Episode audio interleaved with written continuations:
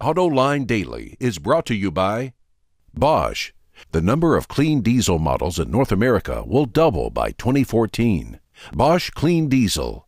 Good, clean, fun. Bridgestone. Your journey, our passion. Dow Automotive Systems. Improving durability and increasing design flexibility with Betamate structural adhesives at dowbetamate.com. And by the 2013 Hyundai Sonata. Learn more at HyundaiSonata.com.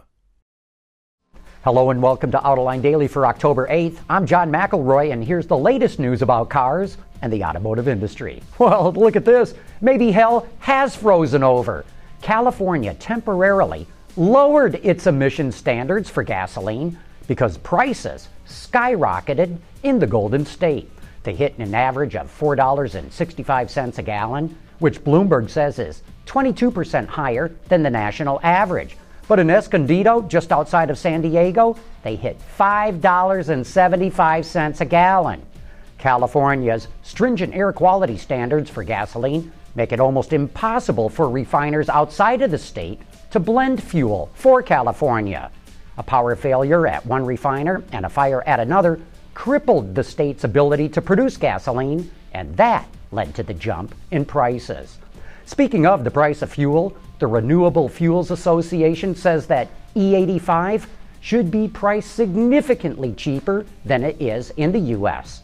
It says the wholesale price of E85 is 70 cents a gallon cheaper than pure gasoline, but at the pump, it's only 37 cents cheaper. Fuel distributors are pocketing the difference.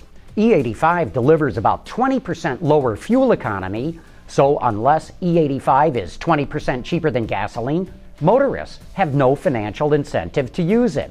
Without that markup for ethanol, it's possible a lot more mo- motorists would use it. The U.S. currently has over 8 million flex fuel vehicles on the road. General Motors announced it's moving its hydrogen fuel cell research to Pontiac, Michigan. According to the Detroit Free Press, GM is closing its fuel cell lab near Rochester, New York, where it's been for years. GM says it will help having its powertrain research in one location, and that will also save money. Last week, we reported that car sales for Japanese automakers in China are plummeting because of anti Japanese sentiment. Now, Bloomberg reports that Hyundai and Kia are the big winners in that dispute.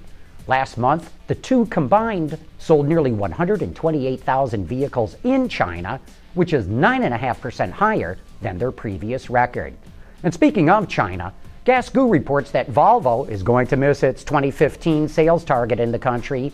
Geely's chairman, Li Shufu, boasted that he would boost Volvo sales to 200,000 cars a year after Geely bought Volvo, but the company is severely underperforming the overall market.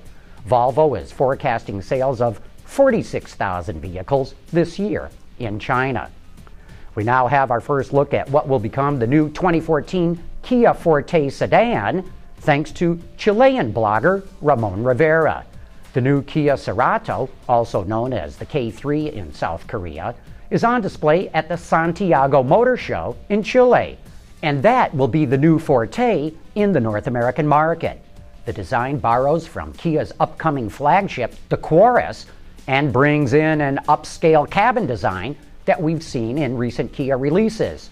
No word yet on any powertrains, but we're expecting a 40 mpg rating on the highway. The Forte should debut in the U.S. at either the Chicago or New York auto shows. Hey, looks like Porsche has reclaimed the title of the fastest production car at the Nürburgring. The new 911 Carrera S lapped the ring at 7 minutes and 37.9 seconds. According to Porsche Boost, that's a full two seconds quicker than the time it posted last year. Not to mention a few tenths of a second faster than the Lexus LFA, Corvette ZR1, Nissan GTR, and Ferrari 458 Italia. Not too shabby, if you happen to ask me. Coming up next, we're going to take a look at the fashion aspect of the Paris Auto Show. We're going to look at what the models were wearing, and I'm not talking about the cars.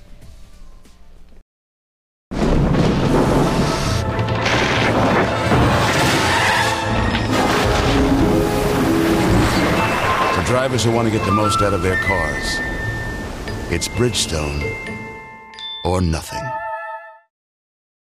The Paris Auto Show gave us a look at some of the newest cars coming out, but Paris is all about fashion. We ran into Margery Krevsky at the show, who was there to evaluate how automakers are dressing their models and subject matter experts to create the kind of look that they want at their display stands. You may remember Margery from the Sirens of Chrome shows that we've done with her, but let's let her tell you what she found in Paris.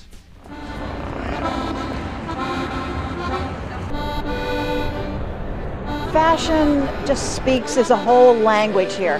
Many people come here and they're after the technology, the new trends, and whatever.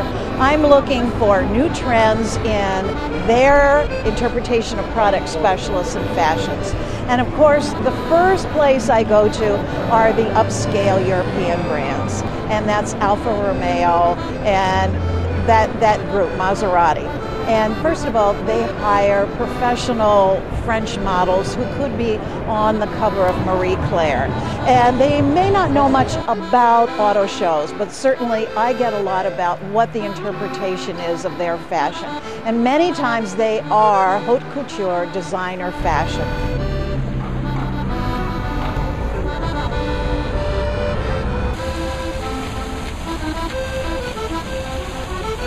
We think about the nameplate of Audi, we think about technology, we think about safety. We don't think much about femininity or softness, yet they interpreted their wardrobe in soft grays. The only one here at the show, and I thought it was very interesting, the soft, gentle, non-collar blouses, very feminine, with trousers, and they did have a very substantial black belt, which was very serious, but it was a real change.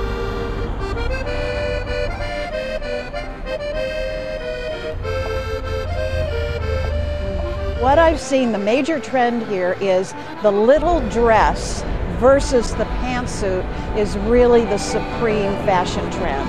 I see the little black dress interpreted in red eh, at like Toyota, at Alfa Romeo, at Nissan, and at Renault. So there are four major brands who are interpreting it. And then I see the little black dress in like 1960s shapes, like a shift, Perez shape all over. So that's really what I'm seeing that's, that, that has caught my eye. Margery Krevsky gave Autoline a little bit of a scoop while we were talking to her that she has not yet publicly announced. Starting with the LA show next month, she will be providing the product specialists or models for GM's four brands at North American Auto Shows. So, congrats to her. And then don't forget to join us for Autoline After Hours this Thursday night Besides having the best insider information of what's going on in the industry, we'll have Candace Wheeler, a technical fellow at GM and one of the foremost experts in the world about fuels, all kinds of fuels. So join me and the auto extremist Peter DeLorenzo for Autoline After Hours. And that wraps up today's report. Thanks for watching. We'll see you tomorrow.